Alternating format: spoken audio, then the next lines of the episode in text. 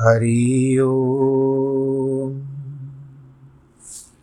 हरि ओम। हरि ओम। गुरुर्ब्रह्मा गुरुर्विष्णु गुरुर्देवो महेश्वर। गुरुर्साक्षात् परब्रह्म तस्मै श्रीगुरवे नमः। विघ्नेश्वराय वरदाय सुरप्रियाय लम्बोदराय सकलाय जगद्दिताय नागाननाय श्रुतियज्ञविभूषिताय गौरीसुताय गणनाथ नमो नमस्ते। नाहं वसामि वैकुण्ठे योगिनां हृदयेन च। मद्भक्तां यत्र गायन्ति तत्र तिष्ठामि नारद। जिस घर में हो आरती, चरण कमल चितलाय, तहाँ हरि वासा करे, ज्योत अनंत जगाए जहाँ भक्त कीर्तन करे बहे प्रेम दरिया। तहाँ हरि श्रवण करे सत्यलोक से आए। सब कुछ दीना आपने, भेंट करूँ क्या नाथ? नमस्कार की भेंट लो, जोड़ू मैं दोनों हाथ। जोड़ू मैं दोनों हाथ। जोड़ू मैं दोनों हाथ। शान्ताकारं भुजगशयनं पद्मनाभं सुरेशं विश्वाधारं गगनसदृशं मेघवर्णं शुभाङ्गं लक्ष्मीकान्तं कमलनयनं योगिविरधानगम्यं वंदे विष्णुं भवभयहरं सर्वलोकैकनाथं मङ्गलं भगवान् विष्णु, मङ्गलं गरुडध्वज, मङ्गलं पुण्डरीकाक्ष मङ्गलायस्तनोहरि सर्वमङ्गलमाङ्गल्ये शिवे सर्वार्थसात्के शरण्ये त्र्यंबके गौरी नारायणी नमोस्तुते श्री कृष्ण गोविंद हरे मुरारे, हे नाथ नारायण वासुदेव। कर चरण कृतं वा कायजं कर्मजं वा श्रवणनयनजं वा मानसं वा अपराधं भीतं वीतं वा सर्वमेतत् क्षमस्व जय जय करुणाब्दे श्री महादेव शंभो। बोल शंकर भगवान की जय। प्रिय भक्तजनों, जिस तरह से इस समय वर्तमान में हम शिव पुराण की कथा कर रहे हैं, आप सुन रहे हो। भगवान भोलेनाथ की कथा है। ज्ञान भी है थोड़ा सा, पर हमको ज्ञान को समझना चाहिए। ठीक है, आध्यात्मिक बातें हम मानते हैं कि बहुत कुछ समझ में नहीं आती है, परंतु इसमें जो ज्ञान दिया जाता है, उसमें एक विधि बताई जाती है। और किस तरह से भगवान शंकर भोलेनाथ की कृपा किस तरह से होती है, कब होती है, वो भी वर्णन किया जाता है। और उसमें कुछ नियम आचार विचार बताए जाते हैं जिसको हमको अनुसरण करना है। तभी जाकर के कथा का कुछ आनंद आता है। हाँ बाकी गूढ़ आध्यात्मिक जो होता है, वो कभी कभी समझ में नहीं आता है और उस पर ज़्यादा नींद आती है। खैर, आपको नहीं आती होगी, मैं दोषारोपण नहीं कर रहा हूँ, किसी कर रहा हूँ, किसी को। पर ऐसे ही लगा कि कुछ बता दिया जाए, क्योंकि जब तक कथा में कुछ और चर्चा ना हो, तब तक कथा का आनंद नहीं आता है। चलिए भगवान भोलेनाथ जी के चरणों में प्रणाम करते हुए कथा के प्रसंग को आगे पढ़ते हैं, बढ़ाते हैं कि अब बता रहे हैं कि अब सदाचार, शौचाचार, स्नान भस्म धारण भगवान शंकर की पूजा करने के समय में, या संध्या वंदन प्रणव जप, जिसको हम ओंकार कहते हैं, गायत्री जप, दान, न्यायत, धनोपार्जन तथा अग्निहोत्र आदि की विधि एवं महिमा का वर्णन बताया जाता है। ऋषि सूत जी महाराज से पूछते हैं कि सदाचार सुनाइए। विद्वान पुरुष पुण्य लोकों में विजय प्राप्त होता है। उसका नाम हो जाता है, स्वर्ग प्रदान करने वाले, धर्ममय आचार तथा नरक का कष्ट देने वाले अधर्म आचारों का भी वर्णन कीजिए। सूर्य कहते हैं कि सदाचार का पालन करने वाला विद्वान ब्राह्मण ही वास्तव में ब्राह्मण नाम धारण करने का अधिकारी है। सबके साथ जो कुल मिलता है अच्छा चलता है, स्वभाव का अच्छा अपने स्वभाव को अच्छा रखता है, स्वभाव का, स्वभाव के अनुरूप रच जाता है। किसी की तेरी मेरे में नहीं आता। जो केवल वेदोक्त आचार का पालन करने वाला एवं वेद का अभ्यासी है, उस ब्राह्मण की विप्र संज्ञा होती है। सदाचार, वेदाचार और विद्या, इनमें से एक एक गुण की युक्त होने पर उसे द्विज कहते हैं। अब आप एक ब्राह्मण हुआ, फिर वेद का अभ्यासी है तो विप्र हुआ उसके बाद वेद वेद और विद्या दोनों को अर्जन किया तो द्विज हुआ।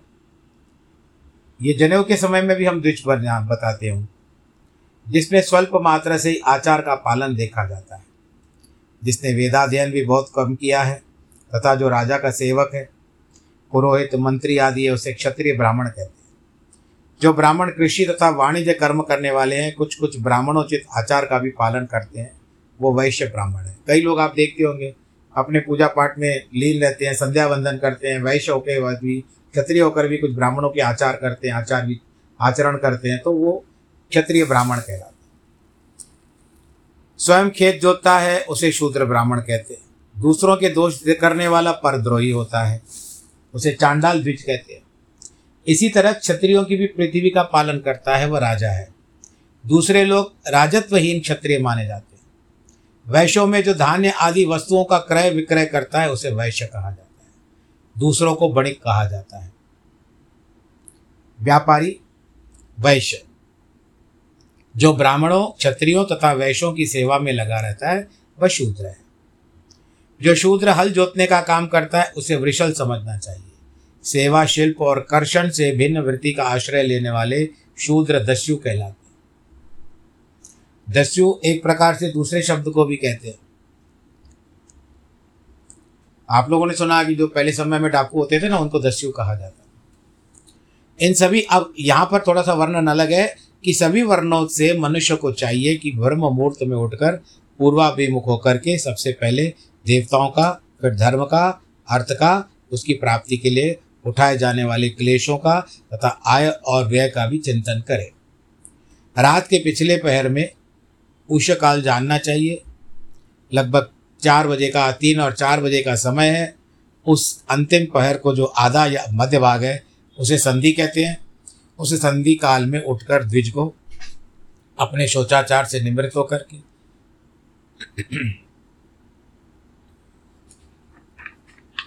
अपने नित्य नेम करने, पूर्ण नदी स्नान इत्यादि करने से जो नियम रूप से होता है नियमित रूप से होता है उसके अनुसार सब करने के बाद स्नान आदि करे। पहले तो नदी में स्नान किया जाता था जलाशय में स्नान किया जाता था पर आज नहीं है वैसा। जल में स्नान कर, कर करके खड़ा रहे अपने बड़ों को जल भी दे। अगर जलाशय में करता है नदी में करता है तर्पण करे। इसके बाद धोत वस्त्र पहनकर धारण वस्त्र धारण करे। ऊपर से गमछा जिसको उत्तरीय कहते हैं संध्या वंदन करे, उसकी भी आवश्यकता होती है। नदी आती तीर्थों में स्नान करके स्नान संबंधी उतारे हुए वस्त्र को न धोए, वहाँ पर न धोए, मना किया हुआ है। उन वस्त्रों को कहीं और पर उसका जो व्यवस्था हो, वहाँ पर जा कर के धोए। जल में अपने वस्त्र का जल को निचोड़े नहीं। अब इसके बाद विधिवत पालन न किया जाए तो फिर अच्छा नहीं होता है। इसके लिए ये सारी बातें बताई गई है। फिर उसके बाद सारा कार्यक्रम जब पूरा हो जाता है, स्नान इत्यादि का, उसके बाद संध्योपासना, गायत्री मंत्र जप करके तीन बार ऊपर की ओर देखकर सूर्य देव को अर्घ देना चाहिए। ब्राह्मणों, मध्यकाल में गायत्री मंत्र उच्चारण पूर्वक सूर्य को एक ही अर्घ देना चाहिए। फिर सायंकाल आने पर पश्चिम की ओर मुख करके बैठ जाए। पृथ्वी पर सूर्य के लिए अर्घ दे, प्रातःकाल और मध्यान्ह के समय अंजलि में अर्घ जल लेकर के उंगलियों की ओर से सूर्य देव के लिए अर्घ दे। तो ये कहने का तात्पर्य है कि तीन प्रकार की संध्या होती है। एक प्रातःकाल की होती है, एक मध्यान्ह काल की होती है और एक सायंकाल की होती है। रात्रि काल की संध्या नहीं है। यानी समय जब परिवर्तन होता है, उस समय की संध्या होती है, संधि होती है। दो समयों के बीच में जो संधि होती है, उसको संध्या कहते हैं। इसके लिए शास्त्र की आज्ञा के अनुसार जो भी उसको या गुरु के द्वारा सिखाई गई जो उसको संध्योपासना है, वो करे अपने नियम के अनुसार। फिर उसके लिए अर्थ सिद्धि के लिए, यानी धन कमाने के लिए ईश, भगवान जी, शंकर या जो नारायण जो भी है, गौरी, कार्तिकेय शिव, ब्रह्मा, चंद्रमा, यम, ऐसा अन्य देवताओं का शुद्ध जल से तर्पण करे। फिर तर्पण कर्म को प्रमाण पर अर्प करे, शुभ आचमन करे। तीर्थों के दक्षिण, प्रशस्त मठ में, मंत्रालय में, देवालय में, घर में अथवा अन्य नियत स्थान पर जाने पर स्थिरता पूर्वक बैठे, बुद्धि को स्थिर करे और प्राणायाम इत्यादि करे, अपना ध्यान केंद्रित करे प्रभु के ऊपर। ये नियम बहुत है। करने वाले करते हैं। ऐसे नहीं कि बहुत है तो हम नहीं कर पाएँगे, पर करने वाले करते हैं। इसी कारण फिर ओम का ध्यान करें, अकार, उकार, मकार। इस बात को जानकर कि प्रणव जो ओम का जप, जाप करना चाहिए जप काल में यह भावना रखनी चाहिए कि हम तीनों लोगों की सृष्टि करने वाले ब्रह्मा, पालन करने वाले विष्णु, संहार करने वाले रुद्र की जो स्वयं प्रकाश चिन्मय है, उपासना करते हैं। ये ब्रह्म स्वरूप ओंकार हमारी कर्मेंद्रियों को और ज्ञानेन्द्रियों की वृत्तियों को, मन की वृत्तियों को, बुद्धि की वृत्तियों को सदा भोग और मोक्ष प्रदान करने वाले धर्म एवं ज्ञान की ओर प्रेरित करें। प्रणव के इस अर्थ का बुद्धि के लिए चिंतन करता हुआ जो इसका जप करता है, वह निश्चय ब्रह्म को प्राप्त होता है। शरीर के भीतर मूलाधार, स्वादिष्टान मणिपूर्वक अनाहत, आज्ञा और सहस्त्रधार है। जिसको कुंडलिनी भी कहते हैं। इसे मूलाधार से लेकर सहस्त्राधार छह स्थानों में क्रमशः विदेश्वर ब्रह्मा, विष्णु, ईश, जीवात्मा और परमेश्वर स्थित है। इन सब में ब्रह्म बुद्धि करके इनकी एकता का निश्चय करे कि ब्रह्म मैं हूँ। इस प्रकार का नियम रूप से करना चाहिए। सत्युग आदि में तब कोई प्रशस्त कहा जाता है, किंतु कलयुग में द्रव्य साधन, धर्म, दान, पुण्य का अच्छा माना गया है। सत्ययुग में दान से, धान, ध्यान से ध्यान से, त्रेता में तपस्या से द्वापर में यज्ञ करने से ज्ञान की सिद्धि होती है, परंतु कलयुग में प्रतिमा जो भगवत विग्रह है, उसकी पूजा करने से ज्ञान लाभ की प्राप्ति हो जाती है। अधर्म जो होता है, हिंसा, वो दुख का स्वरूप है। धर्म सुख स्वरूप है। अधर्म से मनुष्य दुख पाता है, धर्म से वह सुख एवं अभ्युदय का भागी हो जाता है। दुराचार से दुख को प्राप्त होता है, सदाचार से सुख को प्राप्त होता है। अतः भोग और मोक्ष की सिद्धि के लिए धर्म का उपार्जन करना चाहिए। धर्म है तो धन का भी उपार्जन धर्म से करो। जिसके घर में कम से कम चार मनुष्य है, ऐसे कुटुंबी ब्राह्मण को सौ वर्ष के लिए जीविका देता है। मतलब क्या है कि आप ब्राह्मण जो है, आपके आश्रित है। चार पाँच लोग जो रहते हैं, कई बार प्रसंग आ चुका है, फिर से कह देते हैं, अच्छी बात है ना? जितना ज्ञान सुनो, अच्छी बात है। चार प्रकार के व्यक्ति आपके आश्रित रहते हैं एक ब्राह्मण, पहले तो माता पिता माता पिता आपके आश्रित हैं, क्योंकि अब वो बूढ़े हो चुके अब आप जो कमाओगे, उन्होंने आपको पाल पोस करके बड़ा कर दिया, आपको आपके ग्यारह नंबर पे ठहरा दिया। आपको पैरों पे चलना सिखाया। आप बड़े हुए, पढ़ाई लिखाई हो गई, ब्याह, शादी करवा दी, आप अच्छे स्थान पर हो। आपने तरक्की करना आरंभ कर दिया। अब उस समय में अब वृद्धावस्था आ जाती है। माता पिता योग्य नहीं रहते हैं। कार्य करने में तब पुत्र का कर्तव्य है वो माता पिता की सेवा करें। दूसरा, आपके जो बाल बच्चे हैं, आपकी स्त्री है, वो भी आश्रित आपके अंतर अंतर्गत आती है। परंतु आज के समय में भगवान की दया से स्त्रियाँ ने, स्त्रियों ने भी कुछ कमाना, धन उपार्जन करना आरंभ किया है, अच्छी बात है। एक से दो भले ऐसा मान्यता हम मानते हैं कि अच्छा ही कर रहे हैं। परंतु कई स्त्रियाँ नहीं भी जाती। तो पुरुष जो होते हैं, उन्हीं का, उन्हीं को उनका ध्यान रखना होता है। तो बाल, बच्चे जो हैं, आपके बा, बालक छोटे छोटे उनका ध्यान रखना है, अपनी स्त्री का ध्यान रखना है, वो भी आपके आश्रित हैं।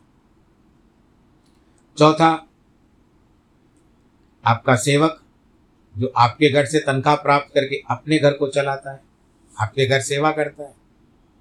तो सेवा कर उसको मिलता है, सेवा का पारिश्रमिक आप उसको देते हैं। तो वो घर जाता है, फिर उसी से जो आपका पारिश्रमिक मिला उससे वो अपना घर चलाता है। फिर होता है चौथा, ठाकुर जी, जिसकी आप नित्य नेम से पूजा करते हो, किसी की भी करो। उन ठाकुर जी को भी हमारे आश्रित रहे। ठाकुर जी, हम उनके आश्रित हैं, वो हमारे आश्रित हैं। देखते हैं, भाई, आज मेरा भक्त नहीं आया मेरी सेवा करने के लिए। वो आए तो मैं भी निश्चिंत हो जाऊँ। भाव है ना क्योंकि भगवान जी क्या आप लोग घर में स्नान इत्यादि कराते हो ना तो जब भी अब जैसे दिवाली आने वाली है या कुछ तो आप रसायनों का प्रयोग मत किया करें ठाकुर जी को साफ़ करने के लिए। कुछ प्राकृतिक जो वस्तुएँ मिल जाए उससे जैसे नींबू इत्यादि है उससे और या कुछ आ, क्या कहते हैं दही इत्यादि है उनसे साफ़ करने का प्रयत्न करें। पर रसायन जो रहते हैं ना केमिकल्स उनसे साफ़ ना किया करे। क्योंकि ठाकुर जी है, कोई अपने, जैसे एक बच्चों की तरह है, कोई केमिकल तो नहीं डालता, उसी तरह भगवान जी भी हमारे आश्रित हैं, परंतु हम भी उन ठाकुर जी के आश्रित हैं। ये मेरा मानना है। दूसरा होता है ब्राह्मण। ब्राह्मण अपने यजमानों के आश्रित रहता है। आपसे जो पन पड़े, कोई त्यौहार हो, कोई उत्सव हो श्राद्ध इत्यादि हो, अपने ब्राह्मण को ज़रूर दे दिया करिए जो आपसे उचित बन पड़े, परंतु अगर ब्राह्मण से पूछ करके दो, ऐसा नहीं कि मैं ब्राह्मण हूँ, कह रहा हूँ, पर मेरी इच्छा है कि आप सभी ब्राह्मणों को दो। ब्राह्मण जो भी इच्छा करे कि मुझे इस प्रकार की, इस वस्तु की आवश्यकता है तो आप उसको व्यवस्था करके दे दें। तो ब्राह्मण का आशीर्वाद भी आपको जनार्दन के रूप में करा देगा, क्योंकि ब्राह्मणों वाच जनार्दन। ब्राह्मण का कहना हुआ शब्द जनार्दन का वाक्य होता है। और भी है छोटी कन्याएँ हैं, घर की, बहनें हैं, गौएँ हैं, ये सब आश्रित हैं। जाता क्या है? केवल थोड़ा समय और थोड़ी सेवा। धन तो लगेगा ही लगेगा, कैसे भी जाओ। जैसे रेलगाड़ी में जाती हो तो क्या धन नहीं लगता है? हवाई जहाज़ में जाती हो तो धन तो नहीं लग, नहीं लगता है। परंतु यहाँ पर घास खिलाना, चारा देना अपने कन्याओं की सेवा करना, अपने घर की बहन जो है उनकी सेवा करना, सुख दुख में वो भी साथी है। बाकी देखिए भाई, व्यवस्था अनुरूप आपका परिवार कैसे चलता है मैं ज़्यादा नहीं कहूँगा, आप लोग अपनी एडजस्टमेंट कर लीजिए। ये मन की बात आई, उसके लिए कह दिया, जिनका जिस तरह से जैसा प्रेम हो, वो उसके अनुरूप ही व्यवहार करें। मैं ज़्यादा आपके परिवार की समस्याओं में नहीं है, बात करना चाहता। तो इसके लिए ब्राह्मण को बात निकली, वहाँ से तो बहुत सारी बात हो गई। ब्राह्मण इत्यादि को दान पुण्य करे। व्रत आदि का अनुष्ठान करे। और क्षत्रिय जो होता है, एक हज़ार कुटुंब को जीवा, जीविका जीविका देता है, वह कर्म इंद्रलोक की प्राप्ति कराने वाला है। दस हज़ार कुटुंबियों को दिया हुआ ब्रह्मलोक देता है। दाता पुरुष को जिस देवता के सामने रखकर दान करता है, अर्थात वह दान द्वारा जिस देवता को प्रसन्न करना चाहता है, उसी के लोक को प्राप्त होता है। पर यह भी बात है कि आप मन में स्वार्थ रख करके मैं अब ये दान दे रहा हूँ तो मुझे ये लोक प्राप्त हो, वो भी मत सोचा करो। यही परीक्षा की घड़ी है, उसमें आपको क्या आएगा? अहंकार आ जाएगा। मैंने दान किया, मुझे ये लोग मिलेगा, वो कुरेदता रहेगा आपको बार बार नहीं करिए दान। दान करिए, पर विचार मत करिए। आप अपनी श्रद्धा से दे दीजिए, जिस तरह से करण था कर्ण ने बाएँ हाथ से दान किया ब्राह्मण को सोने का कटोरा दे दिया। तो ब्राह्मण ने जब पूछा कि आप तो बाएँ हाथ से दान देते हो, दान दाएँ हाथ से देना चाहिए। कहते, मैंने वो विचार करके दान नहीं किया। तुरंत दानम महापुण्यम, जब तक ये कटोरा मेरे दाएँ हाथ में देता, मेरा मन बदल जाता तो आपको ये सोने का कटोरा मैं कैसे देता था? इसके लिए फिर अंत समय में भगवान भगवान जी ने उसके उसका क्रिया किया है और उसके शरीर को अपने बाएँ हाथ में रख करके भगवान जी ने उसका दाह दाह संस्कार किया। इसके लिए ये जो सारी बातें आती है ना, ये सारी बात जिनके पास धन है, अच्छी तरह से करे। जो जो धनहीन है, जिनके पास धन नहीं है, वो प्रभु का ध्यान करे। बस।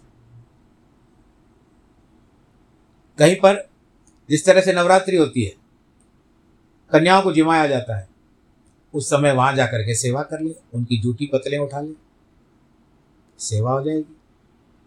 जहाँ गवों की सेवा कर ले जा करके वहाँ सेवा हो जाएगी। बस अपनी सेवा का भाव रखना चाहिए और फिर भी ईश्वर का ध्यान तो परम आवश्यक है। ये चारों ही वर्णों को उचित है। ब्राह्मण हो अथवा क्षत्रिय हो, चाहे वैश्य हो या शूद्र हो, इन चारों ही वर्णों को भगवान जी का ध्यान करना बहुत आवश्यक है। उसके सिवा कुछ नहीं होता। इसीलिए कभी कभी सुख भी आते हैं, दुख भी आते हैं। सुख तो एक छांव है, पर धूप है दुख। इसीलिए सूत जी कहते हैं कि न्यायपूर्वक धन के उपार्जन की विधि क्या है? ब्राह्मण को चाहिए सदा सावधान होकर विशुद्ध पति ग्रह दान ग्रहण तथा याजन यज्ञ कराने आदि से धन का अर्जन करे। वह उसके लिए कहीं दीनता न दिखाए, न अत्यंत क्लेशदायक कर्म करे, क्षत्रिय जो होता है बाहुबल से धन का उपार्जन करे वैश्य कृति एवं गोरक्षा से न्यायोपार्जित धन का दान करने से दाता को ज्ञान की सिद्धि होती है। ज्ञान सिद्धि द्वारा सब पुरुषों को गुरु कृपा, मोक्ष सिद्धि सुलभ होती है। मोक्ष स्वरूप स्वरूप की सिद्धि प्राप्त होती है जिससे मुक्त पुरुष परमानंद का अनुभव करता है। गृहस्थ पुरुष को चाहिए कि धन धान्य आदि सब वस्तुओं का दान करे। आज इस बात के लिए किस्मत समझो भाग्य समझो कि भगवान जी ने आपको दिया है आपके भाग्य में लिखा है तो इस हाथों से दान भी करो नहीं तो अगला जन्म मैं ऐसे कोई आ, कोई ऐसी बात नहीं है। मन में कोई धारणा नहीं है लेकिन फिर दूसरा जन्म ऐसा नहीं कि मांगने वाले बन जाओ आप। इसके लिए दान दो और अपने कर्म को सुधार दो धन धान्य जो भी वस्तु दान करनी त्रिषा निवृत्ति के लिए जल की दान करो क्षुदारूपी रोग के लिए शांति के लिए अन्न दान करो। क्षुदा कहते हैं भूख को त्रिषा कहते हैं प्यास को। खेत, धान्य, कच्चा अन्न तथा भक्ष भोज ले और चोष इस तरह से ले तो आप समझते होंगे ले कहते हैं चटनी को, जो चाटने वाली वस्तु होते चोष होते हैं जैसे संतरे का रस लेते हो, आम का रस लेते हो, और ये चार प्रकार के सिद्ध अन्न दान करने चाहिए। जिस प्रकार से अन्न को खाकर मनुष्य जब तक कथा श्रवण आदि सत्कर्म पालन करता है, उतने समय उसके लिए पुण्य फल आधा भाग दाता को मिल जाता है, इसमें संशय नहीं है। दान देने वाला पुरुष दान में प्राप्त हुई वस्तु का तथा तपस्या करके अपने प्रति ग्रहण जनित पाप की शुद्धि कर ले, अथवा अन्यथा उसे रौरव नरक में गिरना पड़ता अब और दूसरी बात क्या आती है? एक भाग धर्म के लिए देना चाहिए। दान तीन प्रकार का होता है। धन तीन प्रकार का भाग है। एक भाग धर्म के लिए, दूसरा भाग वृद्धि के लिए, तीसरा भाग अपने उपभोग के लिए। नित्य नैमित्तिक और काम्य ये तीनों प्रकार के कर्म धर्मार्थ रखे उन धन से करे। साधक को चाहिए कि वह वृद्धि के लिए रखे हुए धन से ऐसे व्यापार करे, जिससे धन की वृद्धि हो तथा उपभोग के लिए रक्षित धन से हितकारक परम हित, पवित्र भोगे। खेती से पैदा हुए धन का दसवांश दान कर दे। पाप की शुद्धि होती है, क्योंकि आप भी तो कितने कीड़े मर जाते हो ना भाई। आप जब छिड़काव करते हो तो कितने कीड़ों को मारते हो। अब है तो भाई, दुनिया में रहना है तो कुछ ना कुछ तो करना पड़ेगा, ऐसा नहीं कि आप शेष धन से धर्म, वृद्धि एवं उपभोग करें, अन्यथा वह नरक में जाएगा। अब विद्वान को चाहिए कि दूसरों के दोषों का बखान न करे। अपने को आता है तो बहुत अच्छा है, उचित है। भगवान ने आपको अच्छी सद्बुद्धि दी है, आप ज्ञान है, अपने पास रखो। अब वो बात ना हो जाए, जैसे एक कथावाचक जो थे, वो बहुत सारे, उन्होंने पोथियाँ पढ़ रखी थी। रामायण, भागवत, महाभारत इत्यादि। पुरानी कहावत है, कथा है, मैं बताता हूँ, फिर भी आपको पता ही होगी। एक बार नाव में बैठे वो। अब इनको बात करने की आदत थी। नाविक जो था मल्ला वो बेचारा नाव चला रहा था। नदी से उस, नदी के उस पार जाना था। तब उसको कहते भाई, बताओ, सब कुछ ठीक है? कहते हाँ जी, सब बिल्कुल ठीक है। अच्छा तुम क्या करते हो? कहते मैं कुछ नहीं करता हूँ, मैं अनपढ़ हूँ। नाव चलाता हूँ, पेट भरता हूँ मेरा जीवन गुजर हो जाता है, जीवन बसर हो जाता है। कहते अच्छा वो, उसके बाद तो तुम एक काम करो, तुमने आध्यात्मिकता का ध्यान दिया है कभी? मैं नहीं पढ़ा है, मैंने कुछ भी नहीं अच्छा ठीक है। तुमने रामायण पढ़ी है? पंडित जी पूछ रहे हैं। कहते काला अक्षर भैंस बराबर, मैं नहीं पढ़ सकता, कुछ भी नहीं आता है। कहते, रामायण नहीं पढ़ा अरे, क्या करते हो यार, बताते हो तुम। मैं बताता हूँ। तुमने रामायण नहीं पढ़ी है ना? तो जीवन का पच्चीसवां हिस्सा तुम्हारा गया। क्या कर रहे हो यार? मल्ला ने कोई उत्तर नहीं दिया। फिर आगे चले। कहते अच्छा श्रीमद् भागवत पढ़ा है। अब पंडित जी को क्या उत्तर दिया कहता है जब मैं पढ़ ही नहीं सकता हूँ। कहते, नहीं पढ़ कहते, अरे, ये भी नहीं पढ़ा। क्या करते हो यार? ऐसा नहीं करना चाहिए। कुछ आध्यात्मिकता सीखनी चाहिए, कुछ पढ़ना चाहिए, क्योंकि ये परलोक में सब अच्छा होता है। कहते हैं, मुझे उसका इससे कोई लेना देना नहीं है। जो करेंगे, प्रभु अपने आप ही करेंगे। फिर पंडित जी से रहा नहीं गया। फिर पूछते अच्छा सबसे सरल जो श्रीमद् भगवत गीता है, क्या उसका पाठ किया है?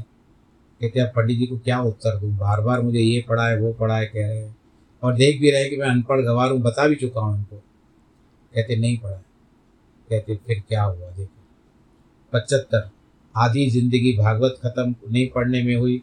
पच्चीस पच्चीस पैसे रामायण में, आधी भागवत में, पचहत्तर जो पैसे है वो तुम्हारी श्रीमद् भगवत गीता के न पढ़ने में तुम्हारा जीवन व्यर्थ हो गया। आगे चलते तूफ़ान है। अभी रास्ता बहुत दूर था। तूफ़ान आते ही नाव हिलने लगी, हिचकोले लेने लगी। मल्लाह पूछता है, पंडित जी, क्या मैं आपसे एक बात पूछूँ? कहते, जी पूछो। कहते, आपको तैरना आता है? कहते नहीं आता है। मैं तो शास्त्र ही पढ़ सकता हूँ। कहते ठीक है। आपने कहा, मेरी पच्चीस आधी पचहत्तर प्रतिशत ज़िंदगी गई।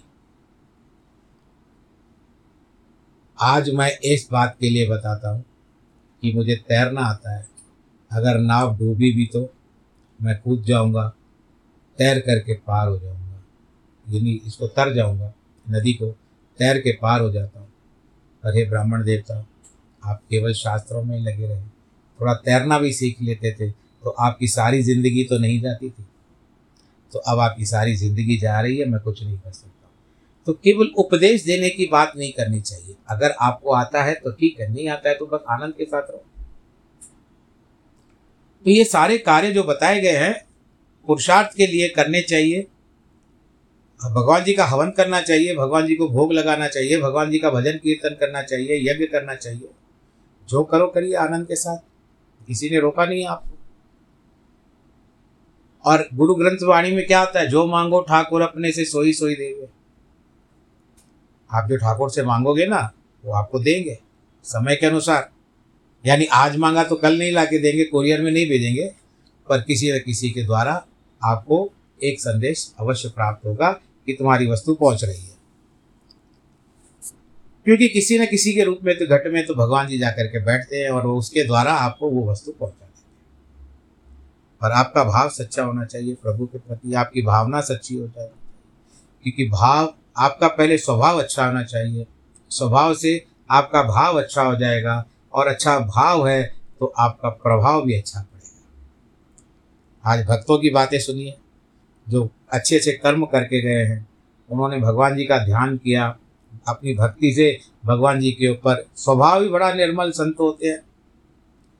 स्वभाव से भगवान जी को भाव में रखा, भाव से प्रभाव डाला भगवान जी के ऊपर। और आज हम, उनका प्रभाव हमारे ऊपर भी पड़ता है कि हम उनका नाम लेते हैं। तो यही क्रम है संसार में। ज़िंदगी जब तक होगी फुर्सत न होगी काम से।